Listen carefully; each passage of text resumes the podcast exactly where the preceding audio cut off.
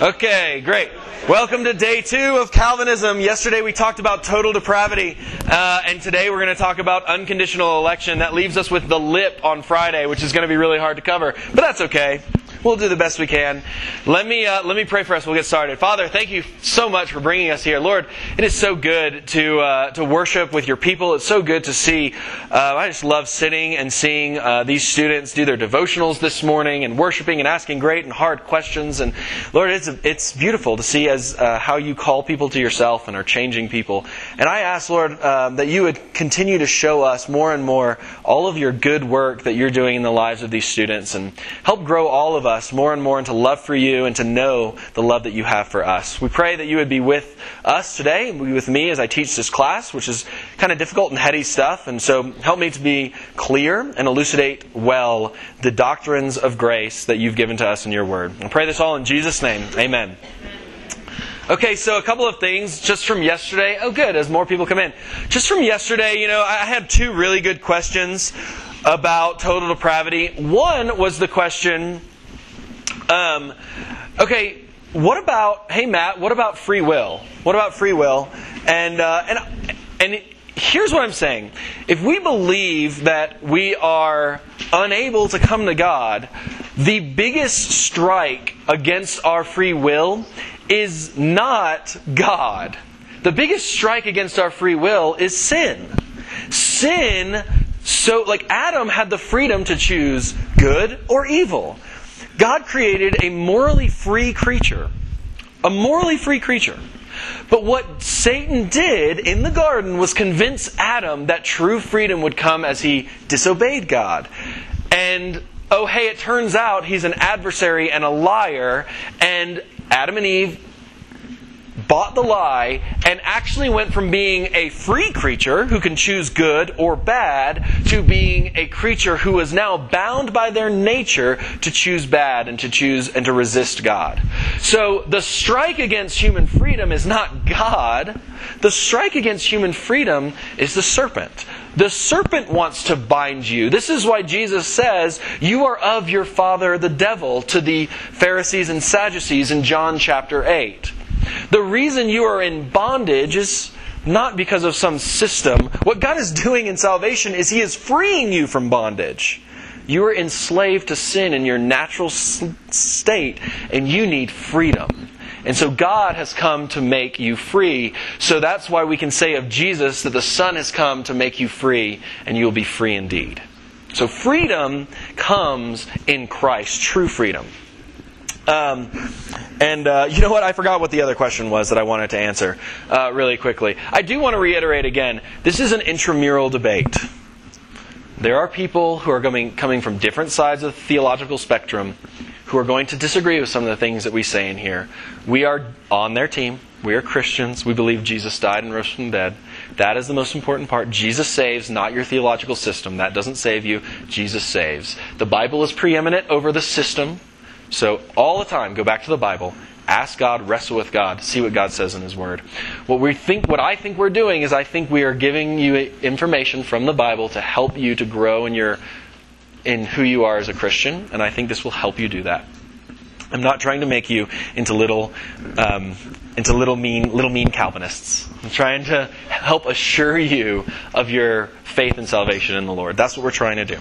Um, so please push back, wrestle with me and uh, and uh, and let's jump into unconditional election.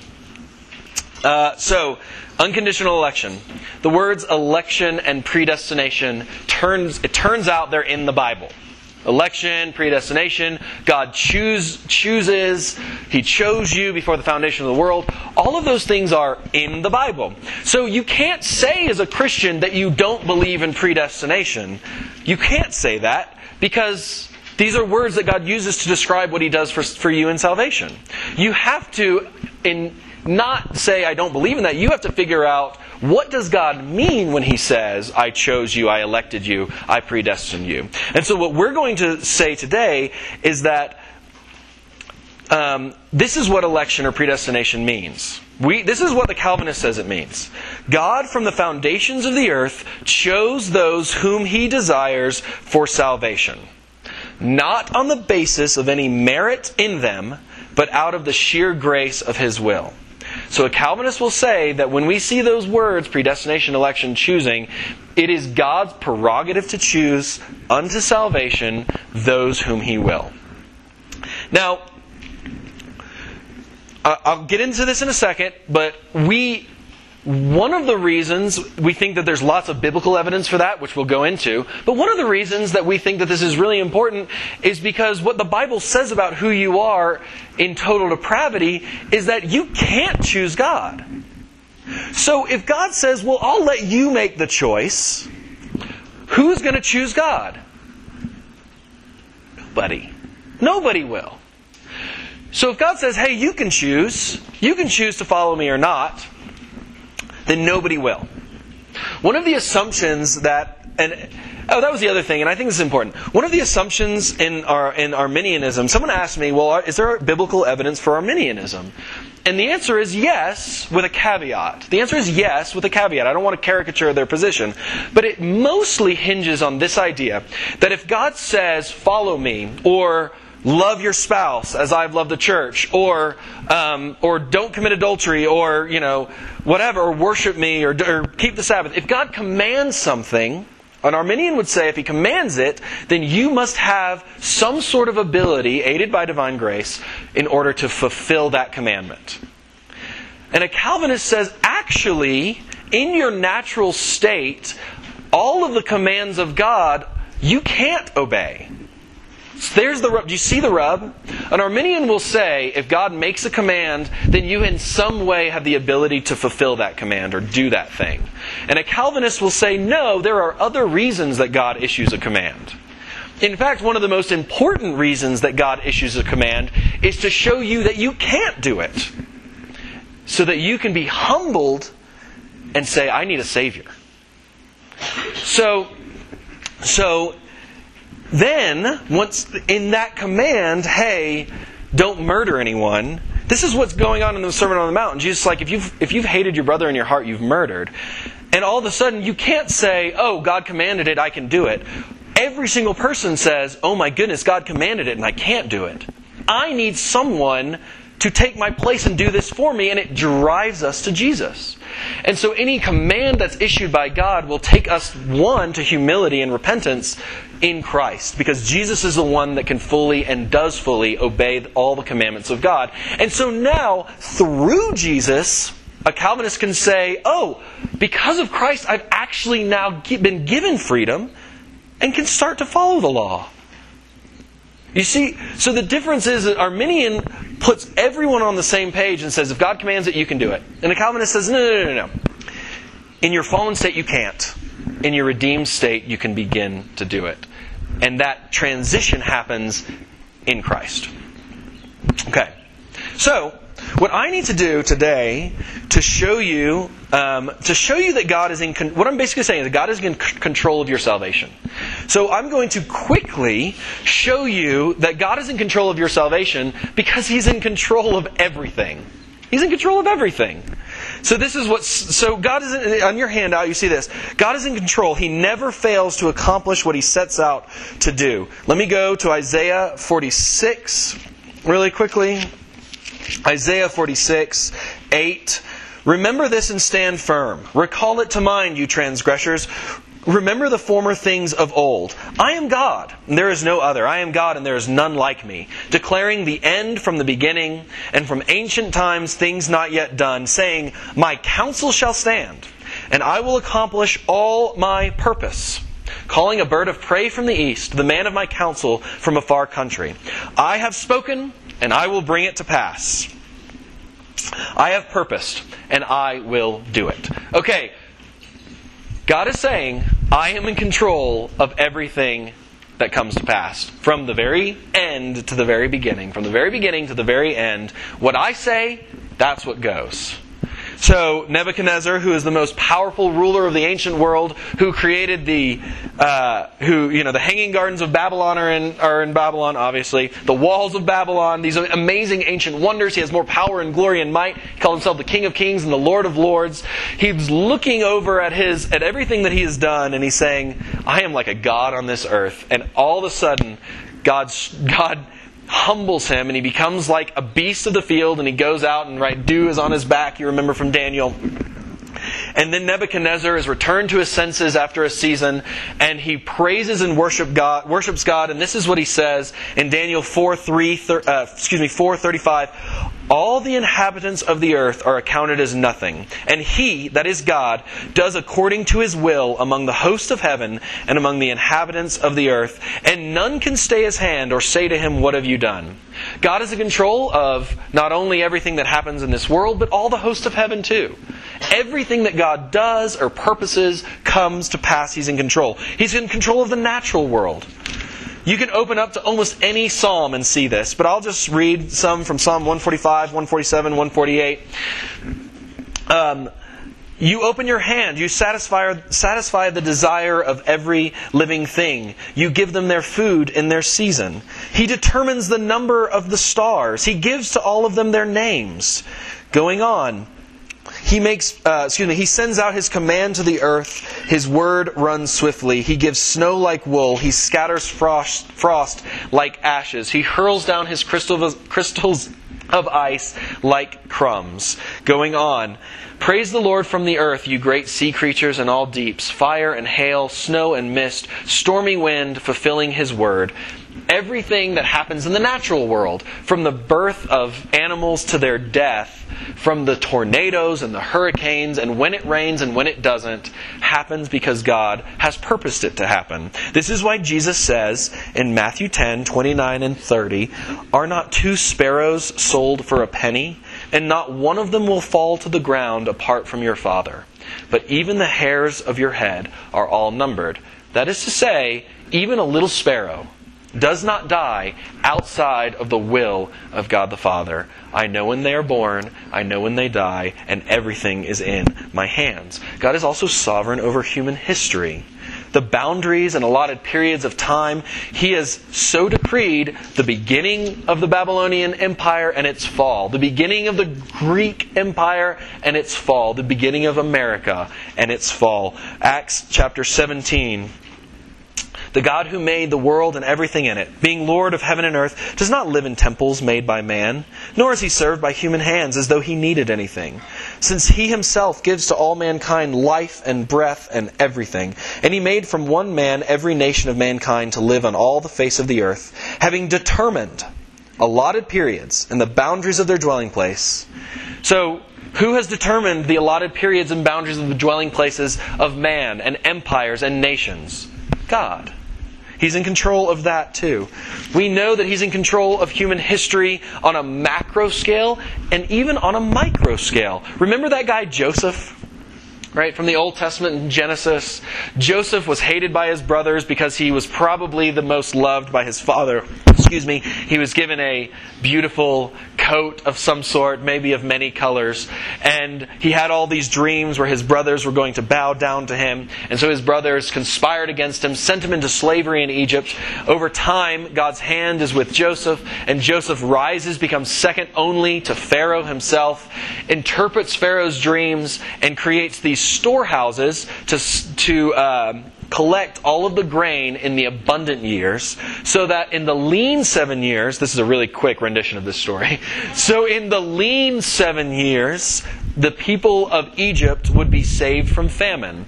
And not only the people of Egypt would be saved from famine, but all of the countries and nations around the people of Egypt would be saved from famine. And this is what Joseph says he's talking to his brothers, and he's talking both in terms of his own personal salvation of the Lord and also the salvation of all of these nations around him. As for you, you brothers, you meant evil against me, but God meant it for good, to bring about that many people should be kept alive, even as they are today. In a micro level, this Joseph, who goes down into the pit and up and rises again from the pit, who goes into slavery and comes to be the second command only to Pharaoh, in his personal story, God has so ordained it that all of these nations should be kept alive, as all of the nations do not die in famine, but rather come and get bread from Egypt. Cool. So, human decisions. Our free decisions are not independent of God. I had a lot of questions from this one, and so let me answer uh, this first every philosophical system is trying to figure out the connection between free will, if any, and determinism, if any. Free will, and that is, are humans free? Do we are we really free, or is there some sort of of necessity placed upon us? Right now, we live in an era where we have got both of those both determinism is really strong and also human freedom is really strong. Human freedom, the way that we think about human freedom in our current culture is not really a good it's not it's not sound philosophy. It's just a general sense in our being that you're free to do whatever you want. It's not good philosophy, but mostly we believe you're free to do whatever you want in current American culture. The academy, especially the, the hard sciences, actually generally refuses that way of looking at the world. It's kind of interesting. And believes much more in a stronger determinism. One second. Much more in a stronger determinism. I'm going to read an evolutionary biologist who talks about strong determinism in your lives. That is, you don't have free will. He says, Anthony Cashmore says this We live in an era when few biologists would question the idea that biological systems are totally based on the laws of physics and chemistry. He goes on to say, The reality is, not only do we have no more free will than a fly or a bacterium, in actuality, we have no more free will than a bowl of sugar. The laws of nature are uniform throughout, and these laws do not accommodate the concept of free will. So, we are living in an era right now where we have both of these ideas determinism, free will.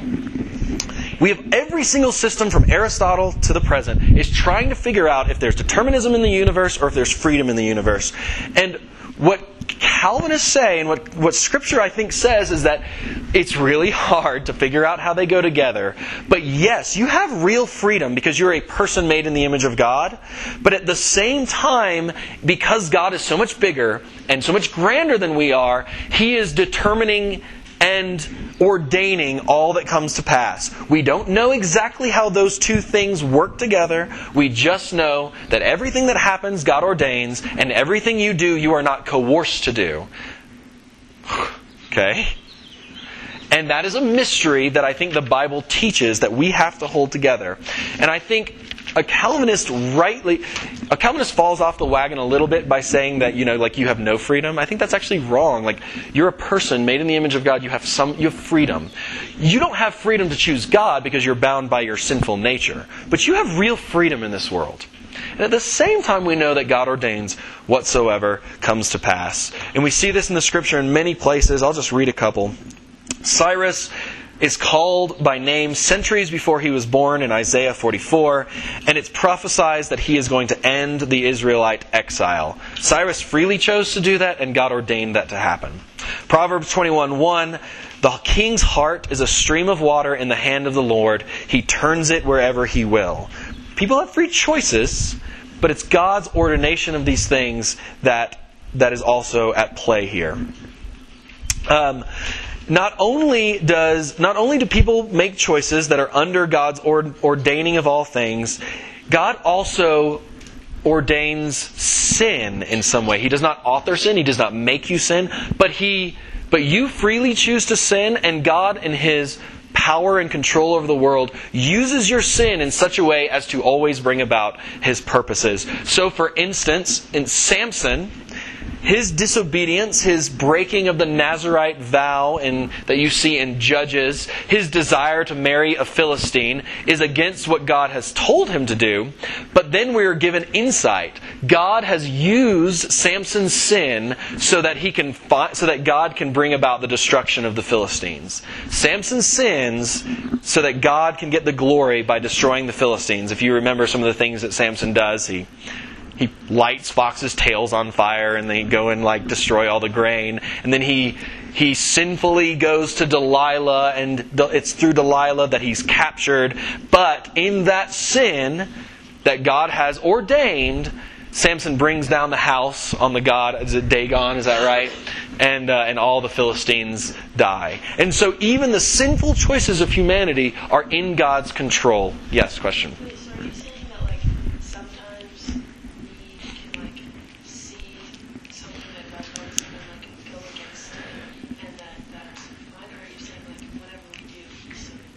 Whenever we do, He's still going to do. He's still going to make it. He's still bringing, using that to bring about your salvation. Let's see if I can explain it a little bit better. So God has a will. God's revealed will for you. Don't break my commandments. It's His revealed will. But He also has a hidden will, whereby when you do break His commandments, He will bring it about for your good and salvation and His glory. He uses your sin sinlessly, I think R.C. Sproul says. And that's a hard pill to swallow, but let me give you a great example. What was the worst sin that was ever committed in human history? The crucifixion of Jesus Christ, the perfect Son of God. Was there sin? There was, of course, sin involved in, the, in that, right? Who sinned? Well, Pontius Pilate sinned, and the Gentiles sinned. The people were crying out for his crucifixion sinned. The Sadducees and the Pharisees who got together, they were sinning. But what does Acts 4:28 say? For truly in this city there were gathered together against your holy servant Jesus, whom you anointed, both Herod and Pontius Pilate, along with the Gentiles and the people of Israel. Peter doesn't leave anyone out. Herod, Pontius Pilate, Gentiles, people of Israel, to do whatever your hand and your plan had predestined to take place. God predestined that all of these people would do sin and evil to the Son of God. He predestined that to happen. And through that awful and terrible act, he brings about the salvation of the world. So when you're asking, is can God still love me even though I've done this thing, this awful and terrible thing, you can look back and say, God even will bring about His glory and my salvation, even despite the fact that I have done this awful and terrible thing. Should you, like, sin that grace may abound, Paul asks in Romans 6? No. No, don't just, don't just be like, oh, God's going to make it okay. No, don't do that.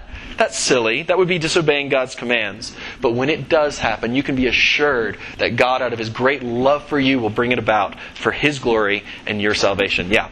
So what about like like extreme examples like the Holocaust and like school shootings? Yeah, I mean, so the question the question is that what what about extreme examples? The answer is yes. The answer is yes. That's the simple answer. Um, but and, and here's why: the only thing worse than those things being ordained by God is those things not being ordained by God. And here's what I mean by that: if they're not ordained by God, then there is absolutely no point or purpose or hope for those things, right? There's no point or purpose or hope for those things. There can be no redemption or salvation from those things because they were just random acts of terror, and God's not going to use them. But if we know that God has ordained even the most awful things that come to pass, we know that God can bring about something good from them. God, if you think about it, I have to be careful here because we don't bind God. The only sinless person that's ever lived is Jesus, right? So, right now on the earth, the only raw material that God has to work with is sin. That's the only raw material that he has. So he has, like, redemption happens because sin is, is first. So God is going to work through all of the raw material of sin to bring redemption. And that happens in the small stuff of you just being a bad kid in your youth group or a disobedient child, and also in the big stuff. If that's not true, if that's not true, then where you're left with is an impotent God who you don't know if he can actually bring salvation about from the raw material of sin. You're left with a God who you're not sure if he can actually save. Uh, in other words, you're left with a God of Macbeth at the very end of Macbeth. Life's but a walking shadow, a poor player that struts and frets his hour upon the stage and then is heard no more. It's a tale told by an idiot, full of sound and fury, signifying nothing. Because God is in control, we know that things don't signify nothing. Because God is in control, we know that something good can come out of even the worst thing. Because that's the pattern. Something good, the salvation of people, came out of the worst thing, the destruction of the Son of God. Good question. I'm not going to answer, more, answer any more questions about that for now, though, Alex. Let's let's continue to move on because I need to actually get into the biblical material here. So the God, so the Bible teaches that God is in control of everything, and He's also in control of your salvation.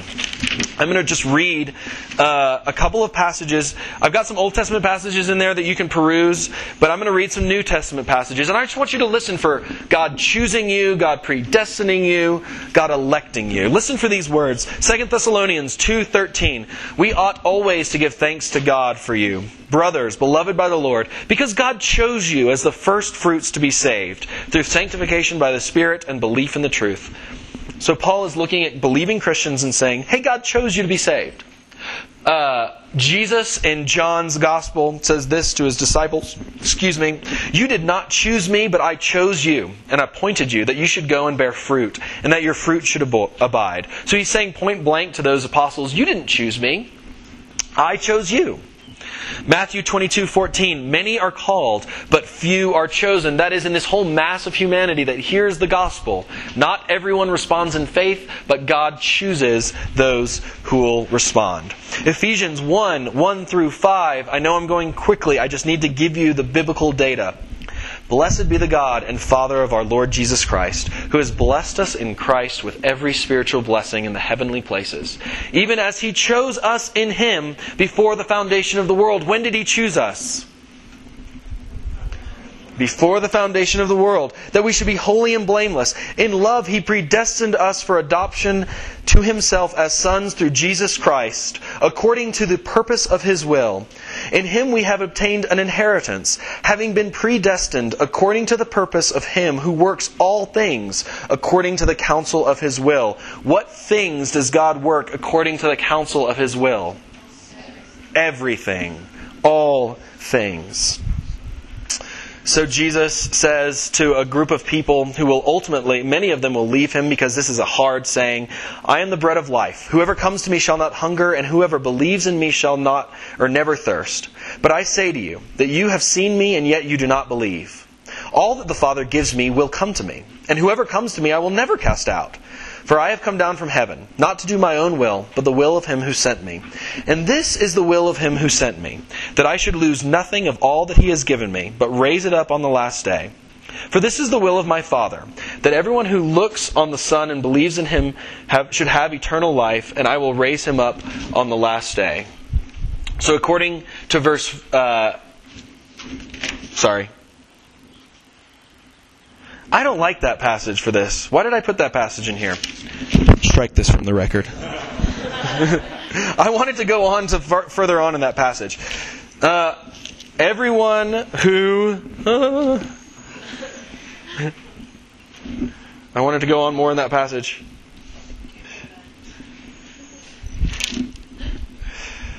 Uh,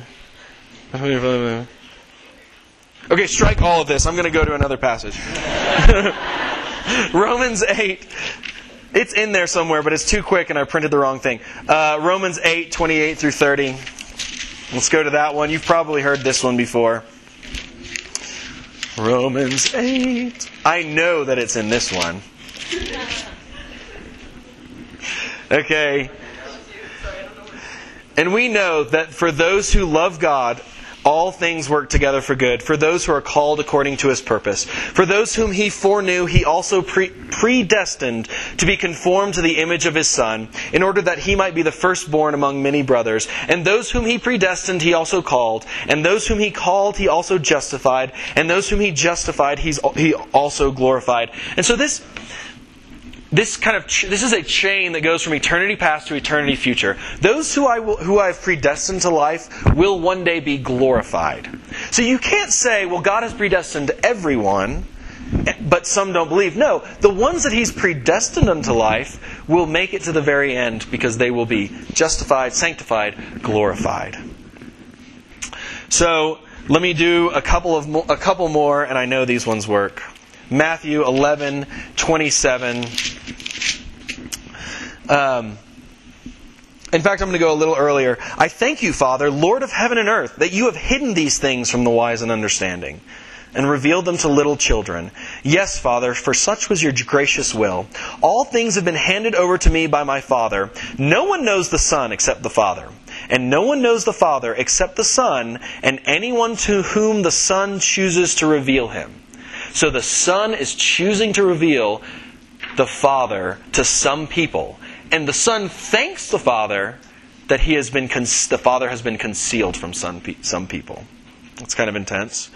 Um, so over and over, and that's just a smattering of verses, and I need to kind of get go a little deeper into some of the reasons why God elects and why He doesn't elect. That's a smattering of verses, but if you read your Bible, you will see, and you are you're, you're cued into these words chosen, elected, predestined. You will see over and over and over again that God chose you to be the first fruits, that God elected you unto salvation, that God predestined you according to the working of His will, that God, before the foundation of the earth, has chosen some to be saved. It happens over and over and over again.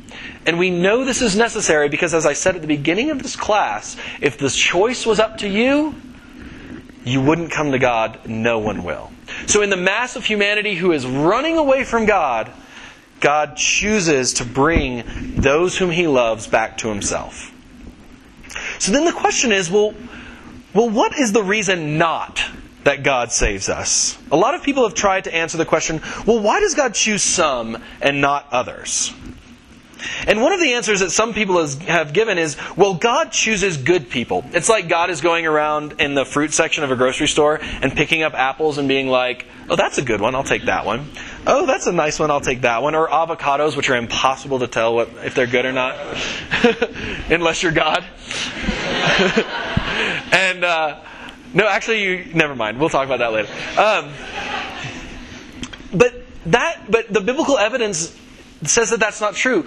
There's no merit in you that God says, oh, I'm going to choose that person because he's good. This is what, um, what, what was Abraham doing before God chose him? He was worshiping idols. He was worshiping idols in the Fertile Crescent somewhere. Joshua, Joshua, the book of Joshua tells us. He was an idolater, a pagan who worshipped other gods. It's not like he was doing all these amazing things. No, just because of his love, God chose him. 2 Timothy 1 8 and 9 See if I can get there quickly. Says this. Therefore, do not be ashamed of the testimony about our Lord, nor of me, his prisoner, but share in suffering for the gospel by the power of God, who saved us and called us to a holy calling, not because of our works, but why? Because of his own purpose and grace, which he gave us in Christ Jesus before the ages of ages began. It's not that God looks down through the corridor of time and says, I will choose the people who are good enough. No. He doesn't choose us according to our works. He chooses us according to His grace. Well, option two. Maybe God doesn't choose you based on your merit. Maybe He chooses you based on foreseen faith. That He looks down through the corridor of time and says, oh, okay, this person is going to believe in me, so I'm going to choose them. Well, what does the biblical evidence say? First, First, this is a problem because that actually turns faith into a good work. It becomes something meritorious in you that God says, "Oh, that's a that's that's something that's good in you that is going to cause me to choose you." But the so that would be theologically incorrect and logically incorrect, but it's also biblically incorrect. This is what Acts 13:48 says, "When the Gentiles heard this, they began rejoicing and glorifying the word of the Lord, and as many as were appointed to eternal life believed." As many as were appointed to eternal life believed. So faith comes after God's appointing you to eternal life. Faith is the evidence that you were appointed to eternal life. It is not the cause of you being appointed to eternal life. In Acts 16:4, the Lord opened Lydia's heart to pay attention to what was said by Paul. Why did Lydia respond in faith to the message of the gospel? Because God previously opened her heart to respond. So we see faith is not the grounds of your election, it's the evidence of your ele- election. Because you were elected, and we'll get into this on Friday in Irresistible Grace, God sent His Spirit to open your heart so that you could believe. It's not that you would believe in yourself and God is choosing you based on your belief. It's that God, who chose you, also appointed the Holy Spirit to open your heart so that you would believe. So faith is a gift of God, not the merit of salvation. So what is the reason? And I will so after I do the reason, I will what is the reason God, that God chooses you? It's not your it's not how good you are, it's not your works, it's not your faith. The merit or excuse me, the reason that God chose you is all within God. So let's look at let's look at Deuteronomy 7 7. It was not because you were more in number than any other people that the Lord set his love on you and chose you, for the, you were the fewest of all peoples. So that's the reason why not. It's not because you were like a great nation or something like that. So what is the reason? Verse 8 But it is because the Lord loves you. Now, if you're like thinking about that, you're like, well, that's not a good reason, I think. But when you go deeper, in, you, God is just saying, I chose you because I chose you. I chose to love you because I chose to love you. And at first you're like, well, what do you mean? Like that sounds circular. But then I want you to think about it for a second. Let, let me give you an illustration. What if you're what if you're talking to your dad and you're like, "Hey dad," or "Hey mom, why do you love me?" What if you said that? And your parents then started talking to you about why they loved you and they said, "Well, I love you because you get really good grades in school. I love you because you're nice to your sister. I love you because you're the fastest person on the soccer team. I love you, and then give X, Y, or Z. Where does that put you in relation to your parents?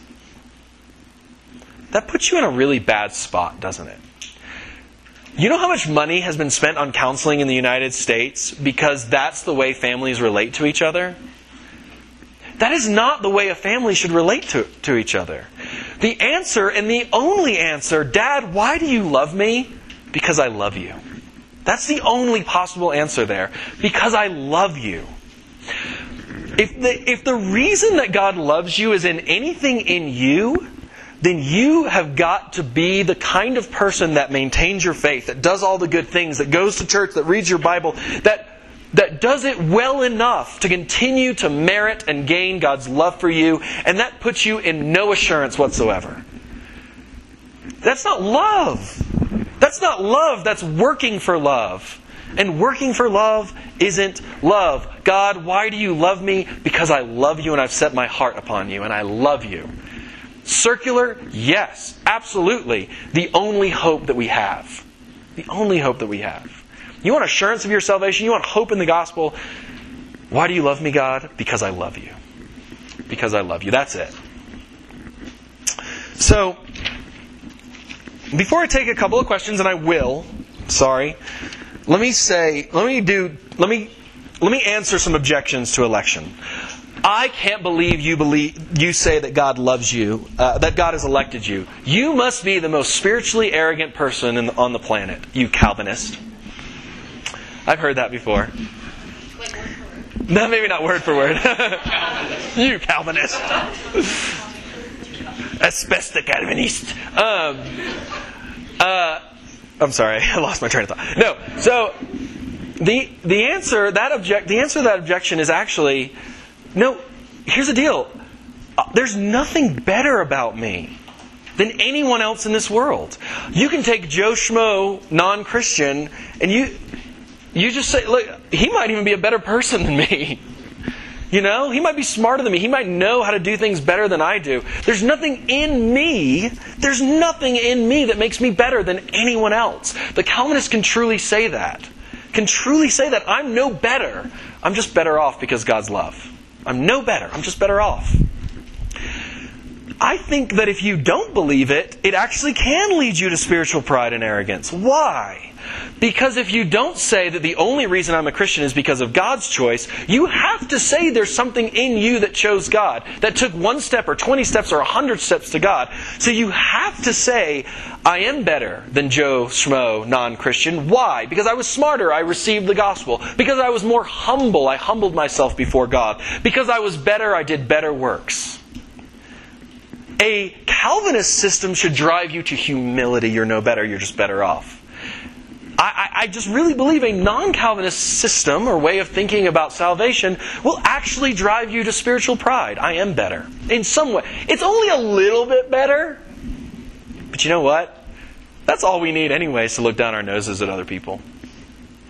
It's right, like, like, well, at least I'm a really bad person, but at least I didn't do that bad thing. Man, you can look down in your noses and stop. That's exactly what Richie Sessions was talking about last night. So, no, it doesn't lead to spiritual arrogance at all. Unfortunately, it does sometimes, but it shouldn't. It shouldn't. It should lead to true spiritual humility. two, election is unfair. How can you how can you say that God says you're not on the list? Great question. What are the wages of sin? Death.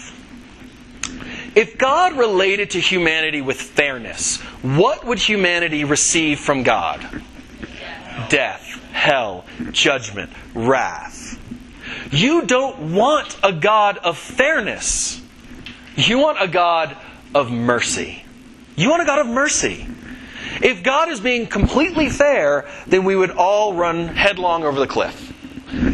But it's because of God's mercy that we're saved. You want a God of fairness. Not a God of fairness, a God of mercy. You don't want to get what you deserve. So, let me give you an illustration. You and four friends are going to rob a bank. You've got the masks on and the guns and everything. And I see you. I'm like, oh my goodness, that's an old youthy of mine. What did I do wrong? How did he go down this path? So I see you and I come up to you and I tackle you and I hold you down and I'm like, don't do this. This is going to destroy your life. And your four friends go in and you, they rob the bank and they get caught by the police and they get thrown in jail. Did they get what they deserved?